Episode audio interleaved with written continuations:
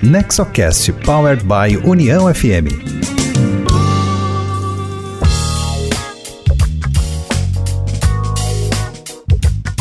Olá, esse é o Nexocast, o podcast sobre governança corporativa, inovação e empreendedorismo voltado ao desenvolvimento, com foco nas famílias empresárias. O NexoCast é uma iniciativa do Nexo Governança Corporativa, tem produção da Rádio União e tem sempre um conteúdo da maior qualidade voltado às boas práticas empresariais.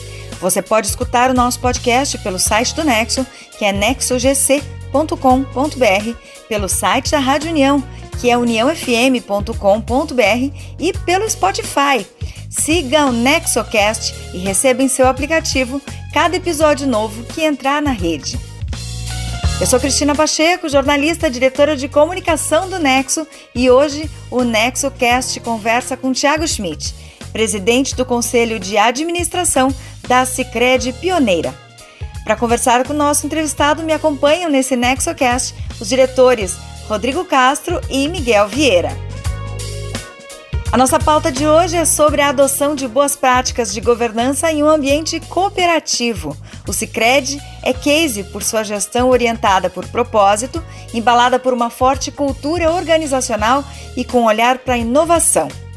No final, nós temos ainda o quadro da Dica Imperdível, que a cada episódio trazemos uma dica de conteúdo, um livro, um artigo que ajude a construir conhecimento e repertório sobre essa pauta. Eu convido então o diretor do Nexo, Miguel Vieira, para começar essa conversa com Tiago Schmidt. Cristina, muito obrigado. Uh, Rodrigo, prazer. Tiago, uma satisfação ter a sua presença aqui hoje no NexoCast. Uh, para abrir o bate-papo, eu gostaria de fazer um, um, uma pergunta no sentido de entender um pouco o modelo de governança da Circred e quais seriam as motivações uh, de uma empresa, uma cooperativa, no caso, aderir a boas práticas de governança corporativa. Boa tarde, Miguel, Cristina, Rodrigo, todos que nos ouvem nesse momento. Prazer estar aqui com vocês, levando um pouco mais de conhecimento sobre o cooperativismo e principalmente sobre como esse modelo tem implementado boas práticas de governança. É, antes de mais nada, é importante que todos os que nos escutam nesse momento conheçam um pouco sobre o modelo Cicred, né? O Cicred, na verdade, ele é um sistema de cooperativas de crédito, existe desde 1992, é, que reúne atualmente no Brasil 109 cooperativas de crédito espalhadas por 22 estados, mais Distrito Federal, e temos hoje praticamente 4 milhões e 800 mil associados. A Cicred Pioneira, eu sou presidente do Conselho de Administração da Cicred Pioneira, que é a primeira cooperativa da América Latina fundada em 1902 aqui em Nova Petrópolis, no Rio Grande do Sul, bem pertinho de Novo Hamburgo, e que é uma dessas 109 cooperativas que faz parte do sistema Sicredi. É, e eu vou, vou, fazer toda essa nossa entrevista, toda essa nossa fala focada é, nos modelos que a pioneira tem e, quando necessário, a gente faz vínculo com o sistema. E, Tiago, na sua percepção, qual é a motivação de uma cooperativa adotar boas práticas de governança? Qual seria o, o real motivo dessa adoção? É, antes de mais nada, entender assim, Miguel, uma cooperativa é uma sociedade de pessoas e não de capital. Uma, uma, uma empresa, como nós conhecemos no modelo convencional, um banco, ela é uma sociedade de capital. Então, aquelas pessoas que têm maior, uma maior participação em cotas é, tem o poder decisório na hora do, do voto. É, numa cooperativa, por ser uma sociedade de pessoas, é, cada membro tem direito a um voto. E você pode ter uma cooperativa com 20 pessoas, com 30 pessoas, com 50 pessoas, mas no caso das instituições, e, e fica fácil reunir essa quantidade de sócios numa assembleia para promover deliberações. Mesmo assim, as cooperativas uh, possuem a necessidade e elas posso te, te afirmar que elas são precursoras no modelo, no modelo de evolução é, de governança, porque elas, desde o seu princípio, por uma questão de gestão democrática, elegem representantes que compõem um conselho de administração, e no caso da Sicredi Pioneira, já desde 2011, de forma profissional e segregada. Nós temos um conselho de administração que representam os associados da cooperativa e, e, nesse sentido são pessoas que dão o direcionamento estratégico. O que a cooperativa precisa fazer para continuar impactando na comunidade e atendendo os objetivos do sócio, e no caso do Cicred, é disponibilizar produtos e serviços financeiros aos seus associados, e uma diretoria profissionalizada, aí já olhando para um processo de governança com boas práticas, que é responsável pelo como colocar essas estratégias em prática.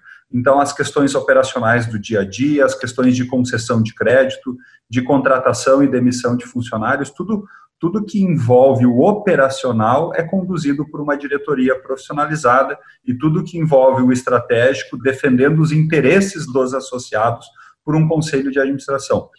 Vamos imaginar que hoje a Sicredi Pioneira possua, ah, a gente está chegando agora, esse mês devemos é, é, fechar o número de 160 mil sócios. É, é, impossível tu reunir 160 mil pessoas e fazer gestão com 160 mil ideias. Então, dentro desse processo de, de avanço e maturidade da governança, o melhor modelo é, de fato, é, tu ter um conselho de administração representando esses associados e anualmente prestando contas em assembleias. E eu achei muito interessante numa exposição anterior, Tiago, também alguns movimentos de engajamento dos cooperados e principalmente as novas gerações. Um dos grandes desafios das empresas familiares é preparar os sucessores dos negócios e capacitá-los de forma para serem bons acionistas ou bons gestores dos negócios. Nessa linha, como é que a Cicred prepara hoje seus cooperados?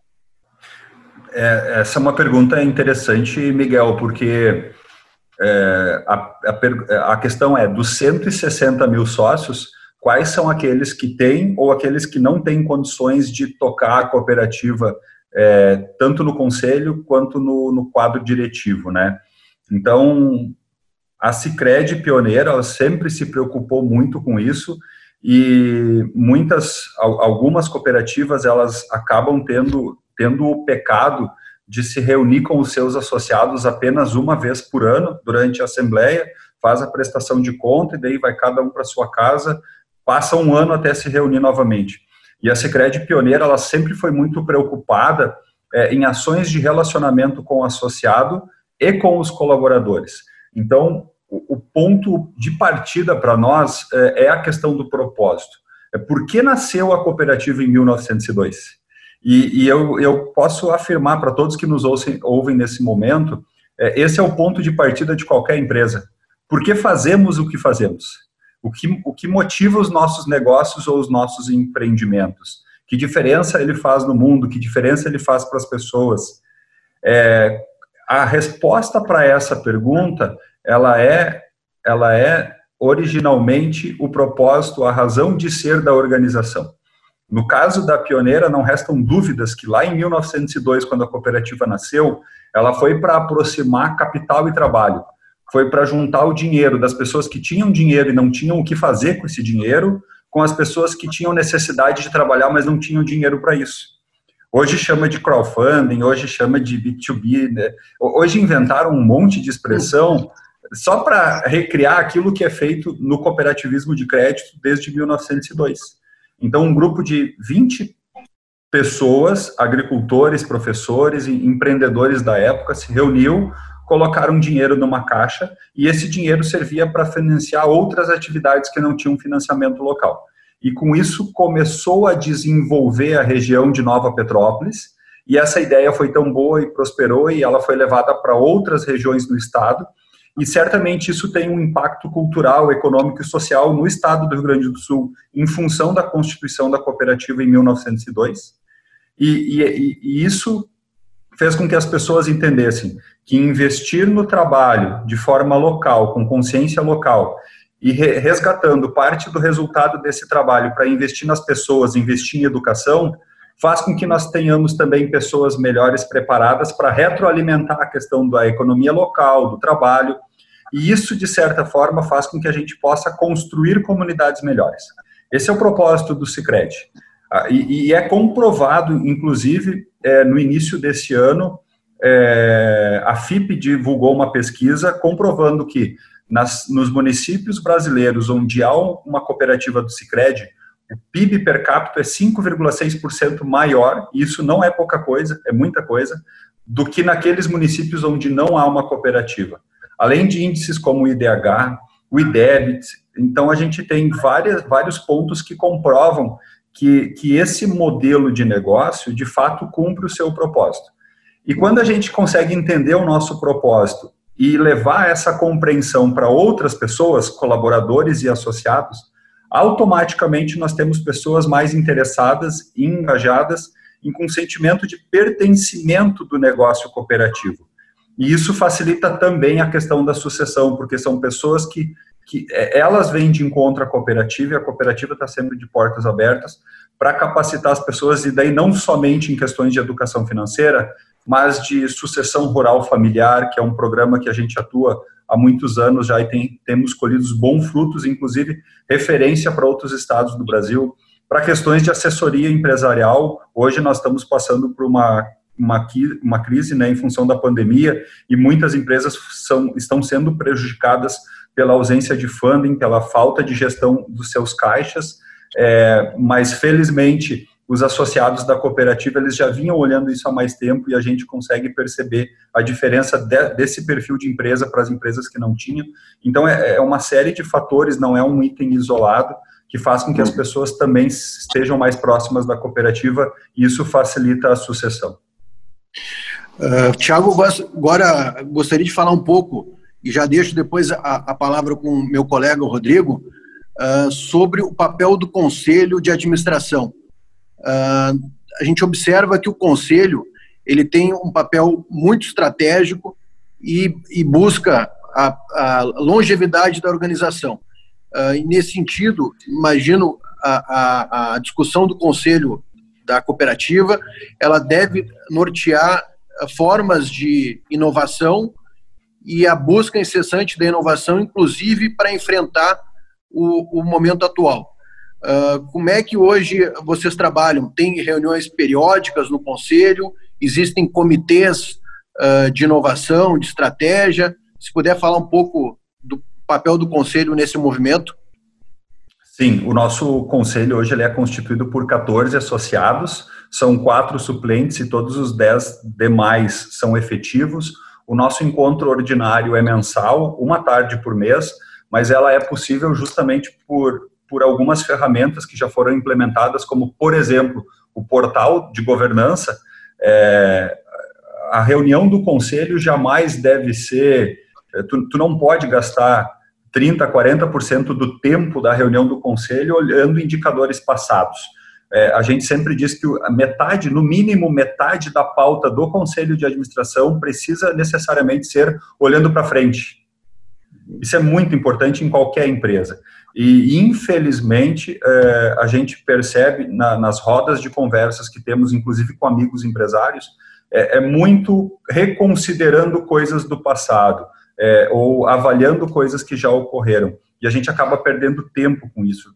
Não que não seja importante, a gente precisa sim ter o, ter o controle ou ter a fiscalização sobre indicadores contábeis ou gerenciais mas isso precisa ser de uma forma mais automatizada. Então, o portal, conforme os números vão acontecendo dentro da cooperativa, o portal vai sendo alimentado e os conselhos vão acessando essas informações. Quando eles chegam para a reunião, aquilo que sai da curva, aquilo que chama atenção é que vira pauta. O número corriqueiro do dia a dia, ele está no portal e a gente faz o registro em ata para atender é, normativos, por exemplo, do Banco Central e fim de papo não se perde, não se gasta energia, não se perde tempo com essas questões. É, nós temos três comitês é, é, constantes na cooperativa, que é o, é o, Comitê de Governança e Pessoas, que olha para essas questões como sucessão também, como colaboradores, é, formação de colaboradores e associados. Nós temos um comitê de auditoria e risco, que faz toda a questão das análises técnicas da cooperativa, inclusive riscos de imagem, riscos de LGPD, que agora se debate bastante, é, toda a questão de arquitetura de segurança da informação e arquitetura de, de TIC, né, tecnologia, informação e comunicação, e nós temos um comitê de cooperativismo e negócio. todos esses comitês eles funcionam para o aprofundamento dos temas que serão levados para o conselho e quando chega no, os, os comitês não são deliberativos, eles são comitês consultivos de, de aprofundamento, constituído por conselheiros, e quando o assunto chega no conselho de administração, aí sim ele é, aí ele é para ser deliberado. Mas ele é deliberado tomando como base aquele debate já feito de forma prévia nos comitês. E isso traz mais segurança e tranquilidade para o conselho de administração.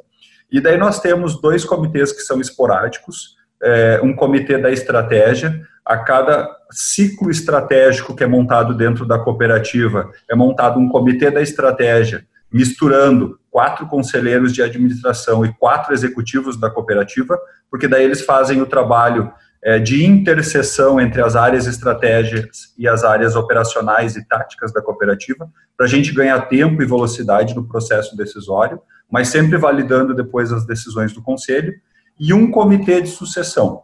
Sempre que há necessidade de fazer a sucessão do presidente do conselho, é, novos conselheiros de administração, ou até mesmo da diretoria, que é papel do conselho nomear e destituir os três diretores, o diretor executivo, de operações e de negócios, é, é sempre debatido dentro, dentro desse conselho de sucessão. Então, são cinco comitês e eles funcionam dessa forma.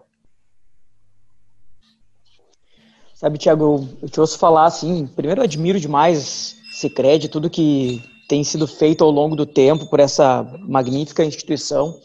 E eu gosto muito dessa visão que vocês têm com uma instituição tão longeva de trabalhar com esse futuro desejado e não com os indicadores do retrovisor, sabe? Eu acho que isso é uma prova de que qualquer empresa, independente da sua idade, independente da sua, da sua trajetória, ela sempre pode acelerar mais, ela sempre pode crescer, orientar para o futuro, e é isso que faz ela se destacar no, de todas as outras, enfim, né? Aliás, é, é no se destacar que eu quero fazer um, puxar um outro assunto contigo aqui, porque eu sou um fã de uma coisa que, a, que o Cicred fez e vem fazendo, já não é de agora, isso já tem tempo, é, que eu acho que é uma fonte de inspiração para muitas organizações que têm uma estrutura de governança e pensam na longevidade, que é a orientação da gestão por propósitos.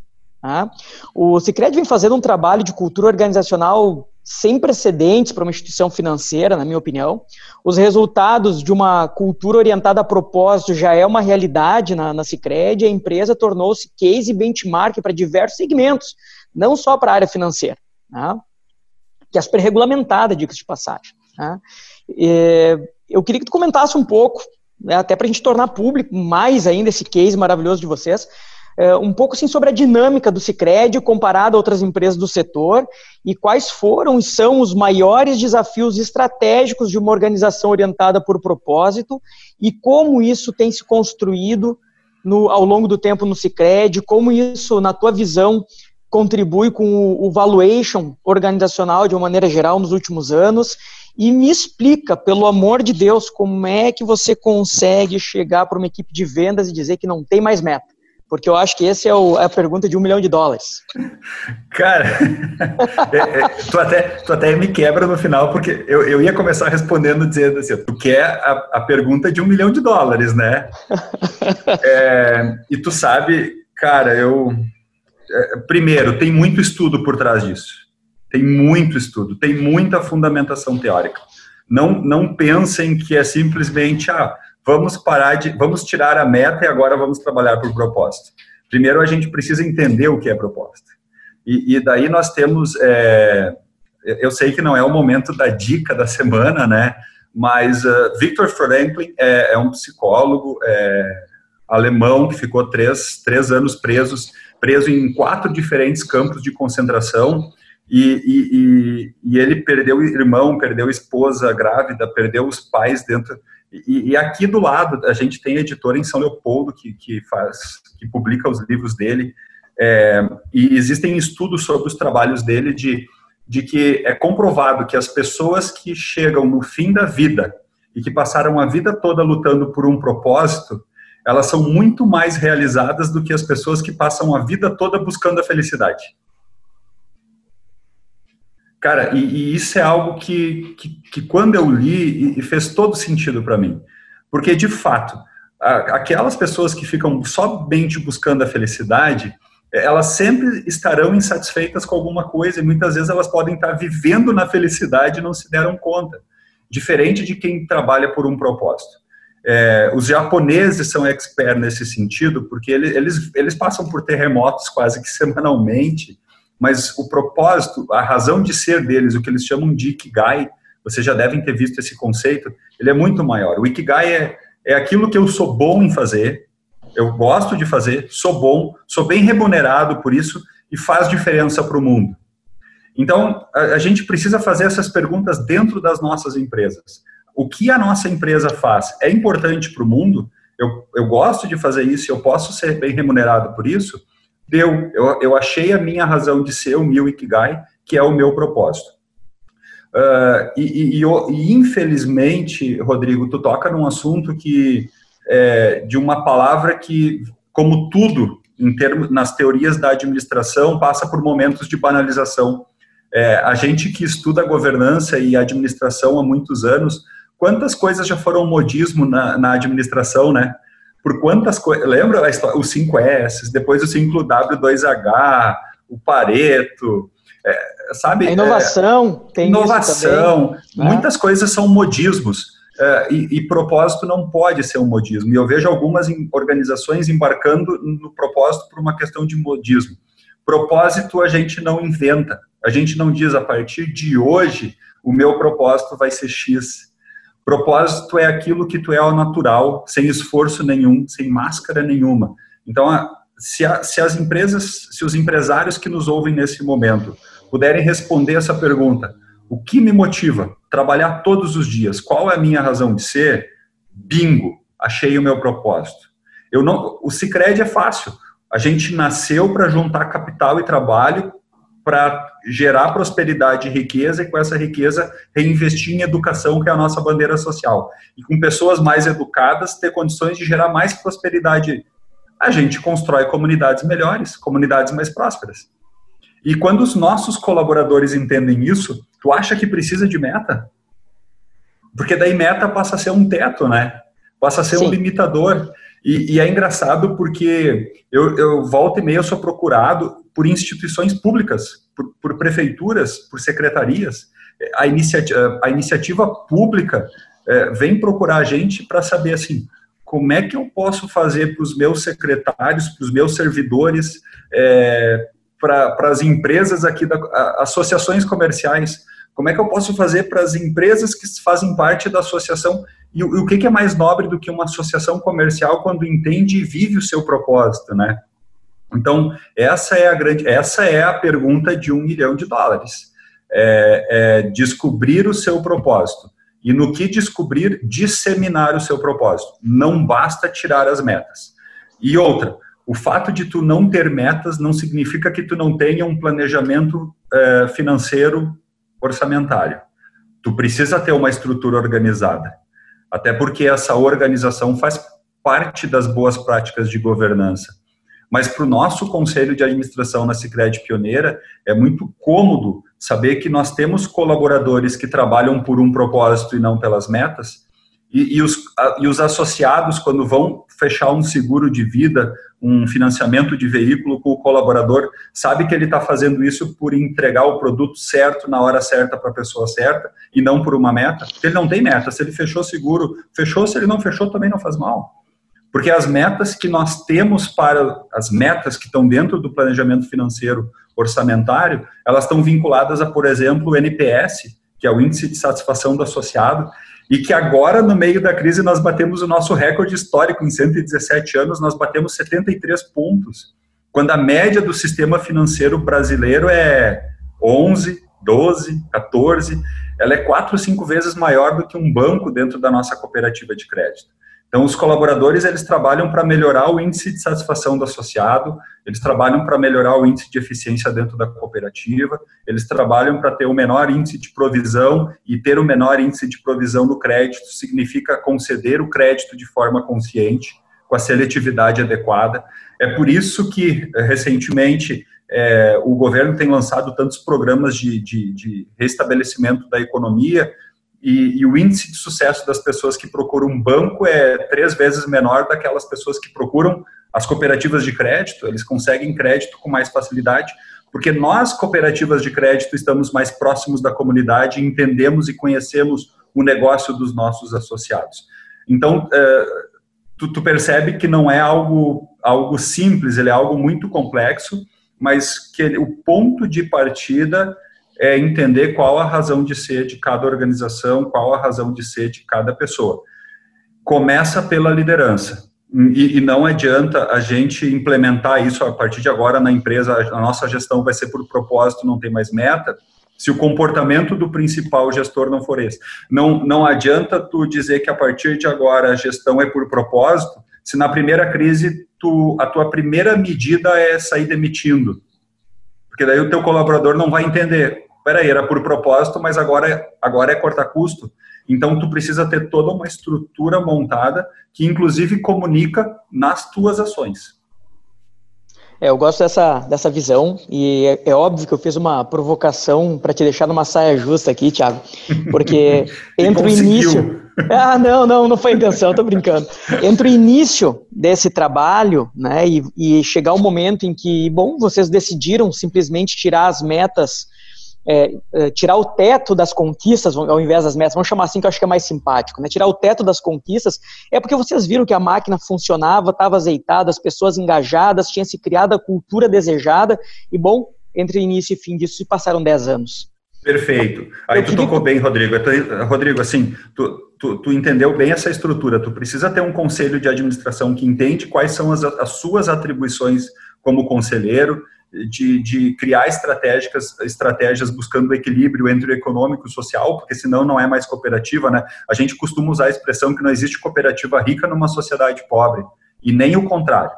O adequado é o equilíbrio. É papel do conselho buscar esse equilíbrio. E é papel da diretoria executiva entregar essa, esse desejo de equilíbrio para os conselheiros de administração, né? Então, parte disso.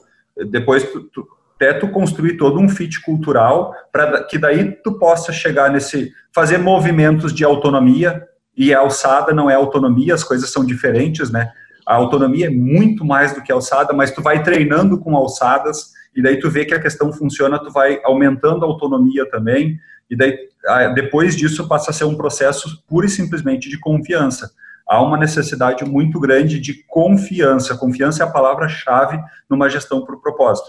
E não adianta querer fazer gestão por propósito se não tem confiança nos gestores e nos colaboradores da organização. Tiago, agora quando você comentava sobre uh, a criação de uma cultura de propósito, rapidamente você passou é, você explicou sobre a forma como vocês se relacionam com a comunidade em que a cooperativa está inserida. Né?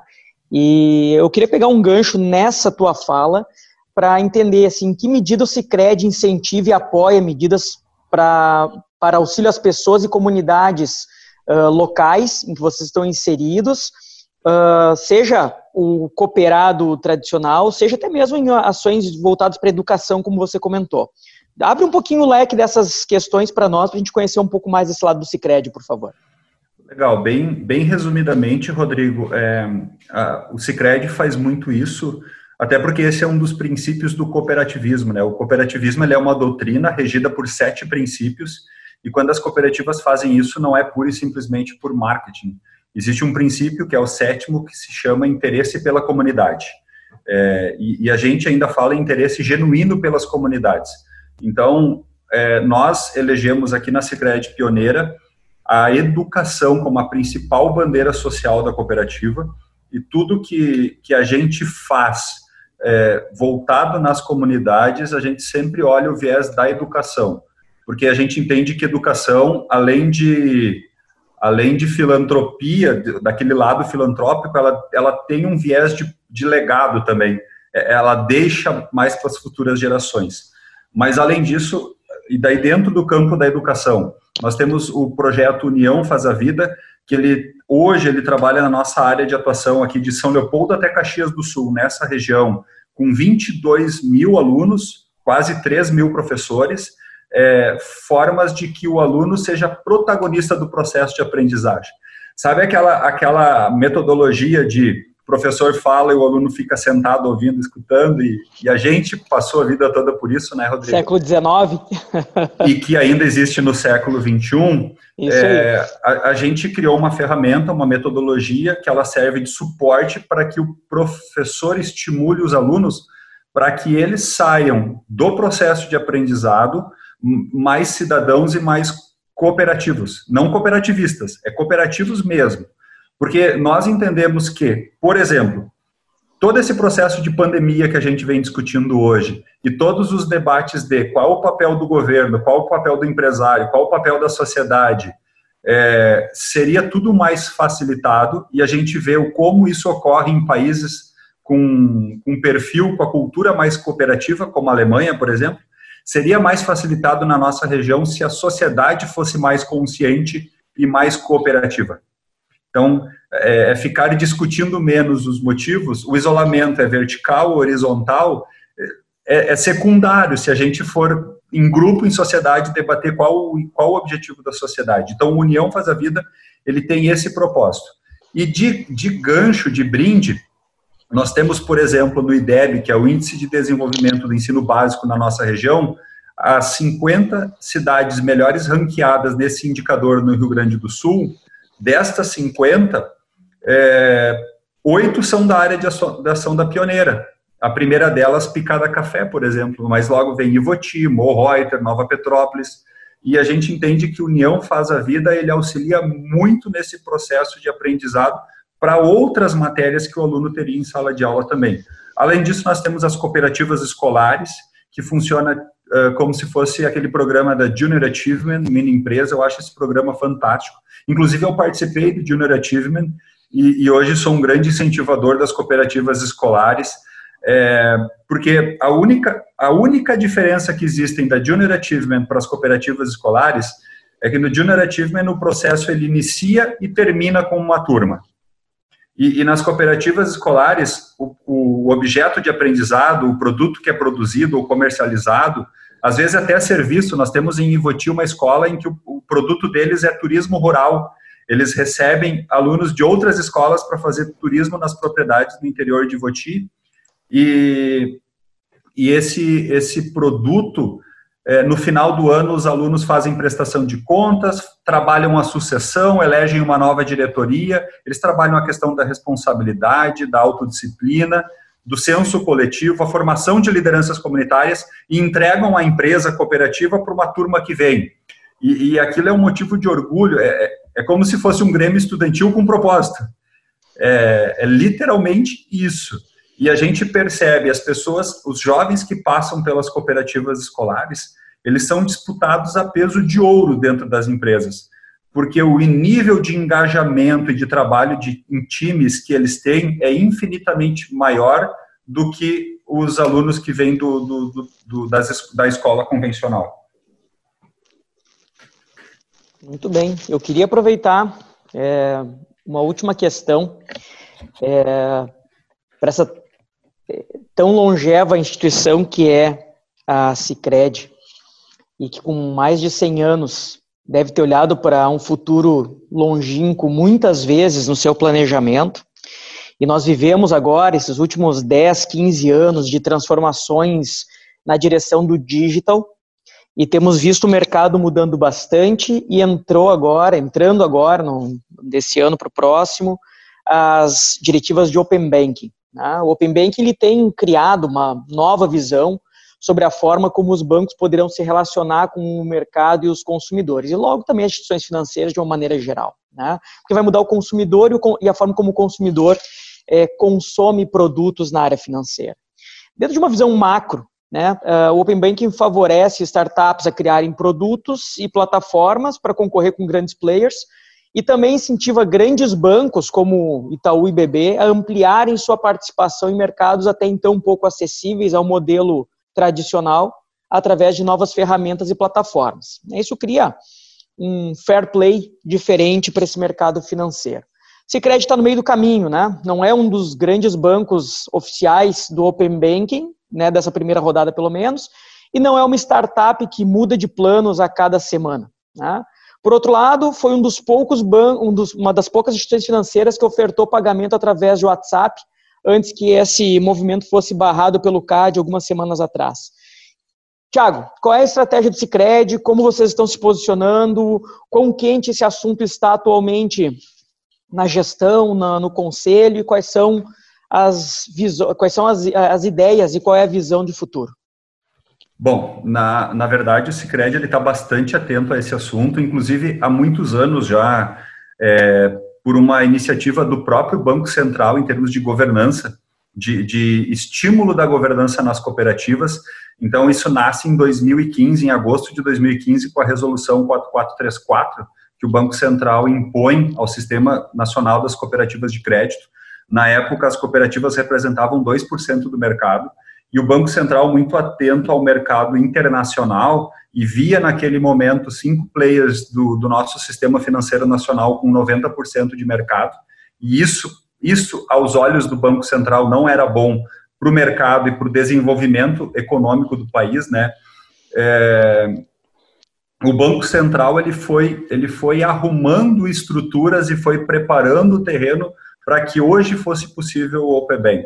Se a gente olhar, Rodrigo, por exemplo, é, um dos países mais, um, país, um exemplo do capitalismo no mundo, os Estados Unidos, os Estados Unidos tem hoje 52% da população economicamente ativa sócia de uma cooperativa de crédito.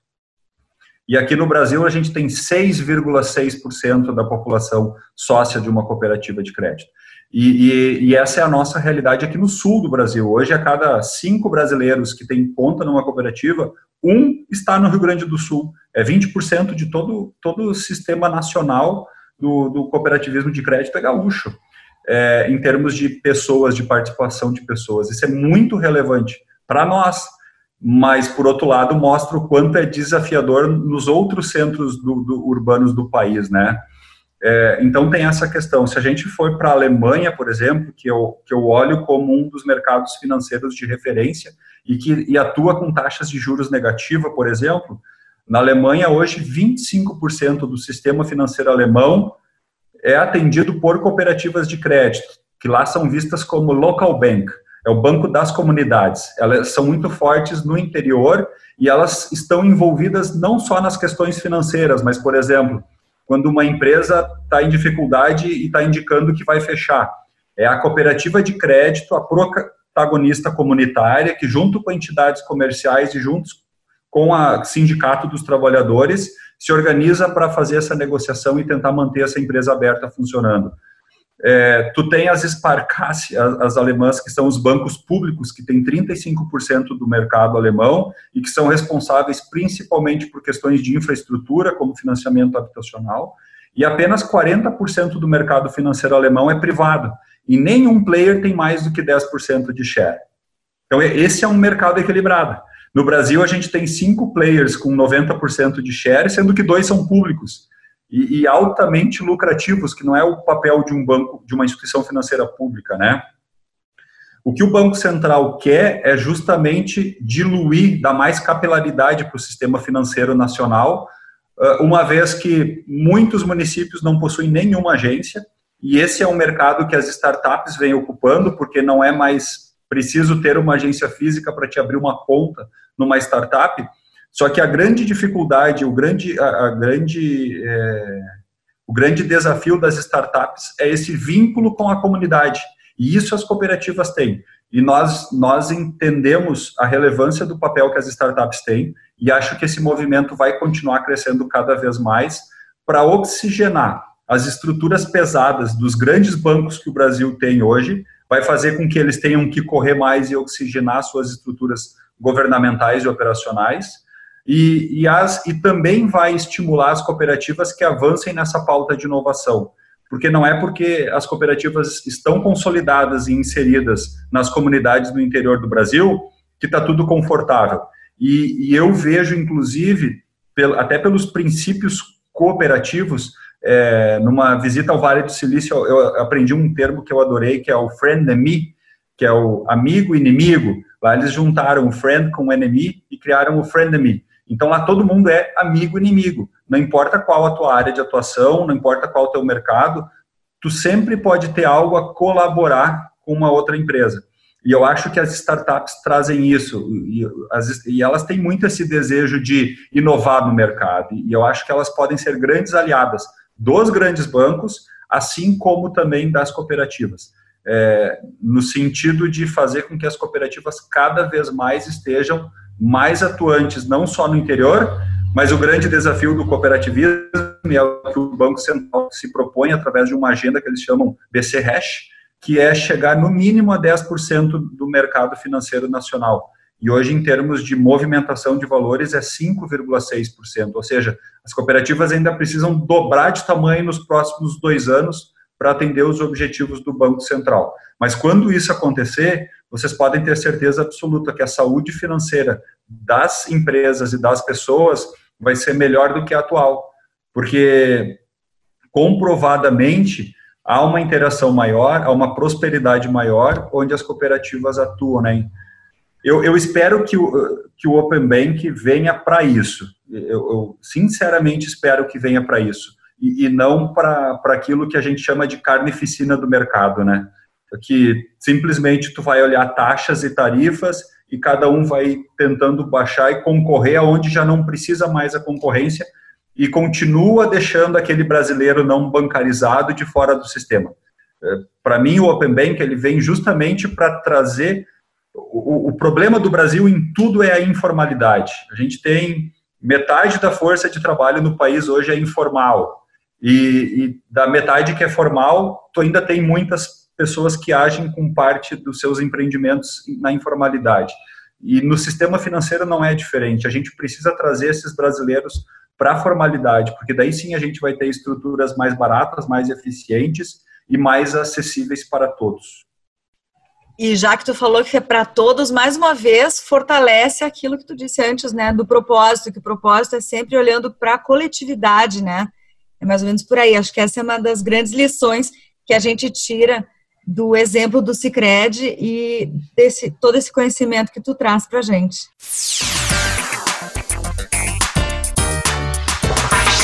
Bom, a gente chega agora naquele momento do programa que trazemos uma sugestão, uma dica, e eu vou convidar o Thiago Schmidt para nos sugerir uma leitura, um artigo, um filme, uma série, alguma coisa que ele acha que possa contribuir com a nossa pauta. Por favor, Thiago. Bom, eu, eu já tinha sido avisado sobre esse momento, é, ajuda bastante porque a gente consegue se preparar e, inclusive, revisitar algumas coisas que a gente leu no passado. É, eu gostaria de trazer três, três livros para vocês é, e para todos que nos ouvem nesse momento, que são extremamente importantes. É, quando a gente olha para os nossos empreendimentos, para as nossas organizações, é, e a pandemia tem nos mostrado isso, né? Muitos, muitos têm falado do novo normal. Na verdade, o novo normal estava desenhado há muito tempo e muitos, inclusive, não acreditavam. É, sobre o Rodrigo falou agora do Open Bank, só para que os ouvintes tenham ideia. É, já no Cicred, na Cicred Pioneira, hoje 96% de todas as movimentações financeiras da cooperativa são fora do caixa físico, são através de canais e 70% já é quase canal digital. E a gente está falando de municípios do interior, inclusive, né? E de pessoas de mais idade. É, então, a, a, pandemia ela também veio para quebrar alguns paradigmas que a gente tinha em relação ao mercado e, e como gestor de empresa, como pessoas focadas na estratégia, é impossível a gente falar de olhar para frente sem ler esse livro aqui, Abundância. É um livro espetacular. É, o futuro é melhor do que você imagina, do Peter Diamond e do Steven Kotler. O Peter Diamond, vocês sabem, da Singularity University é, e eles trazem conceitos em relação a veículos, em relação à comunicação, em relação à agricultura, que acho que vai ser um dos segmentos que mais vai trazer inovação no mundo nos próximos anos. É, a gente fala sobre processos é, de dessalinização da água do mar, por exemplo, que hoje são caros em função da energia, mas se a gente conseguir fazer isso com energia solar, e tem cálculos que comprovam que a produção ela vai reduzindo o custo em até 100 vezes, dessalinizar a água do mar vai ser praticamente de graça. e o quanto isso pode impactar, por exemplo, na agricultura na África, na agricultura na América Central, em, em terras áridas, né, que hoje não são cultiváveis. Então, isso vai trazer impactos econômicos e sociais para o mundo gigantesco. Quem quer falar em perenidade do negócio, em sustentabilidade, não tem como sem ler esse livro. Já que o Rodrigo me provocou e falou sobre propósito, é, o Emerson de Almeida, da Fundação Dom Cabral, ficou 35 anos à frente da Fundação Dom Cabral. É um livro em espanhol, é, infelizmente não tem em português, mas para quem, quem gostaria de se arriscar, plantando robles, é, plantando carvalhos, né? Eu acho que quantas vezes a gente quer falar em propósito, Rodrigo, mas muitas vezes quer plantar um pé de laranja, quer plantar um pé de milho, e daí não dá certo o propósito. Quando a gente quer falar em propósito, a gente tem que olhar a longo prazo. A gente tem que pensar que vai estar plantando algo que não é para gente. E talvez esse seja um dos segredos do Cicred. Os seus fundadores constituíram uma organização que não foi para a época deles, não foi para o início do século XX foi para o final do século XX início do século XXI. Já que a gente fala muito de governança e novo mercado, o capitalismo consciente do, do Raj Sisodi, John Mackey, nós temos aqui no Brasil o Thomas Eckschmidt, que traz o guia prático do capitalismo consciente também, mas é importante que nós entendamos os conceitos do capitalismo consciente é, de forma resumida, o capitalismo ele, ele sempre foi muito bom em produzir riqueza, mas ele falhou na distribuição dessa riqueza. E é isso que traz, por exemplo, o fim de algumas fontes esgotáveis de energia, né? Não dá só para a gente ficar explorando, explorando o meio ambiente. Uma hora a gente vai ter que pagar essa conta e a gente tem percebido isso agora. A questão dos elos, dos stakeholders, né? Que a economia é uma economia de stakeholder e não de shareholder. Uh, mas o meu, assim, o meu preferido de, de toda essa nossa conversa, é, na teoria, é tudo muito tudo muito bonito, a gente querer mudar, a gente querer atuar por propósito, a gente querer ter uma governança profissionalizada, mas para quem nos ouve nesse momento, acho que se, se tudo isso que ouviram nesse programa faz sentido, uma sugestão, inclusive para a autocrítica. É um livro com uma linguagem muito simples, qualquer pessoa pode ler, é uma leitura gostosa, Mindset, a nova psicologia do sucesso, da Carol Dweck. É, ela fala sobre.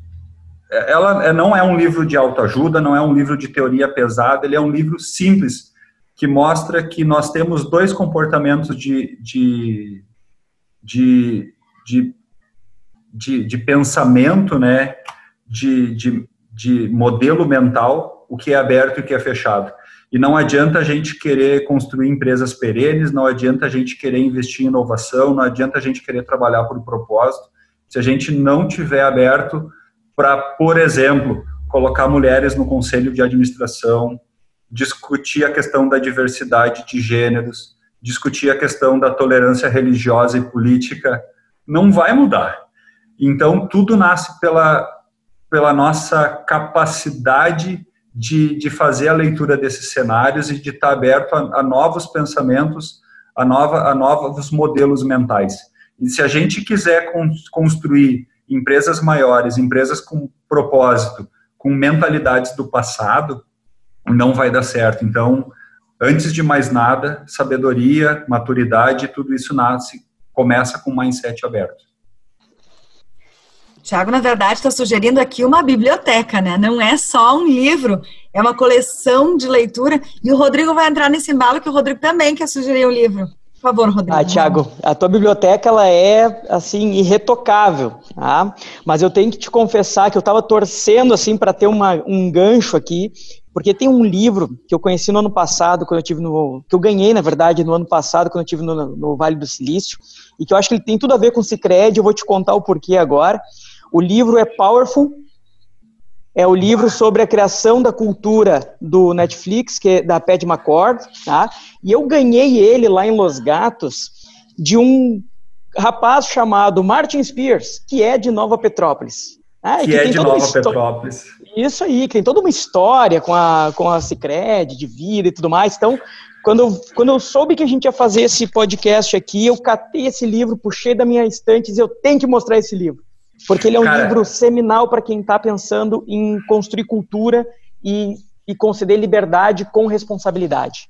Exatamente. Esse livro é espetacular, Rodrigo. O, o Martin Spear, ele é, eu assisti algum, eu já assisti uma palestra dele lá no Vale de Silício também, e ele tem uma frase que me marcou muito que é contrate pessoas boas e deixe-as prosperar na liberdade. Né? Às vezes a gente faz todo um processo de seleção para contratar os melhores profissionais e entrega para eles um processo todo algemado, cheio de limites e amarras onde eles não conseguem produzir também. Então, é, ele é provocativo, né? E ele fala da diversidade, ele fala de tudo, ele fala sobre a liberdade, ele fala sobre o quanto as equipes escolhem os colegas. É um livro fantástico para a cultura. Não tem como a gente trabalhar propósito sem antes trabalhar a cultura da organização. Maravilha, eu vou agradecer então. Tantas dicas de livro, Rodrigo e Tiago fizeram aí um, uma, uma, uma, verdadeira coleção, uma biblioteca para quem está precisando de livros para ler. A gente sempre precisa de mais conhecimento, né?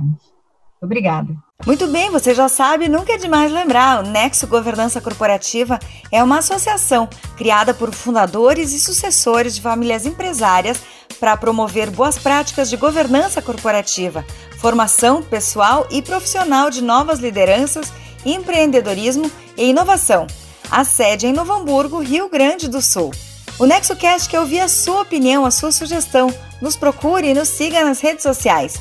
Estamos no Facebook como nexogc.com.br, no Instagram também como arroba nexogc.com.br e no LinkedIn somos o NexoGC. Mande uma mensagem, comente nas redes sociais e participe dessa conversa. Por aqui, siga nosso podcast para não perder nenhum episódio. Curta, compartilhe e vamos fazer a informação circular. Esse foi o episódio 9 do NexoCast, o podcast que pretende desmistificar a governança e suas ferramentas. No próximo episódio, mais insights e conteúdo imperdível voltado à gestão, inovação, empreendedorismo e governança para empresas familiares. Estiveram conosco na técnica da Rádio União, na operação de áudio, equalização e edição, os profissionais Luiz Felipe Trevisani, Ramon Ram, Duda Rocha, no jornalismo Jânia Romani, coordenação de Denise Cruz e direção de Rodrigo Giacometti. Este programa é um conteúdo original de Nexo Governança Corporativa, com produção técnica da Rádio União FM. Obrigada por estarem conosco e até o próximo NexoCast. Nexocast Powered by União FM.